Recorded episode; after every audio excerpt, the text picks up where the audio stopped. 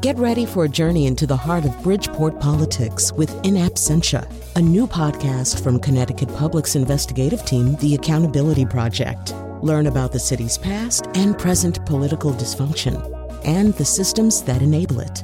Tune in wherever you get your podcasts. Funding provided by Gregory Melville and Susan Fox and Kathleen Bromage. I'm Charlie Nardozzi, and this is the Connecticut Garden Journal. Fall is a great time of year to build better soil in your garden. Soil is the soul of your garden. It's loaded with billions of microbes that help your plants take up water and nutrients and keep them healthy. By amending the soil with local organic materials, you'll be feeding the microbes for a healthier garden. But not all microbes are alike. In annual garden soils, bacteria dominates, and it likes easy to break down organic materials such as untreated grass clippings, chopped leaves, compost, hay, and straw. Make sure your beds are covered with these materials going into winter.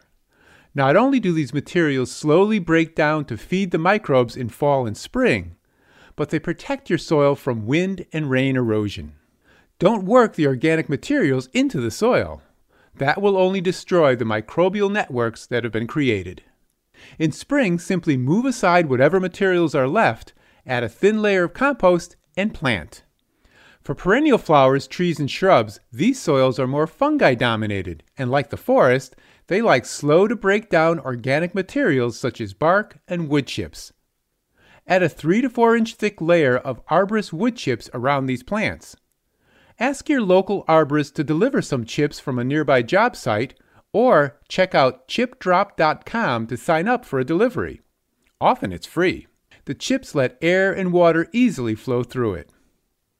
Based on a soil test, you can also add lime and any nutrients your soil seems deficient in now. This will give the nutrients time to break down before spring. Next week on the Connecticut Garden Journal, I'll be talking about climate change gardens.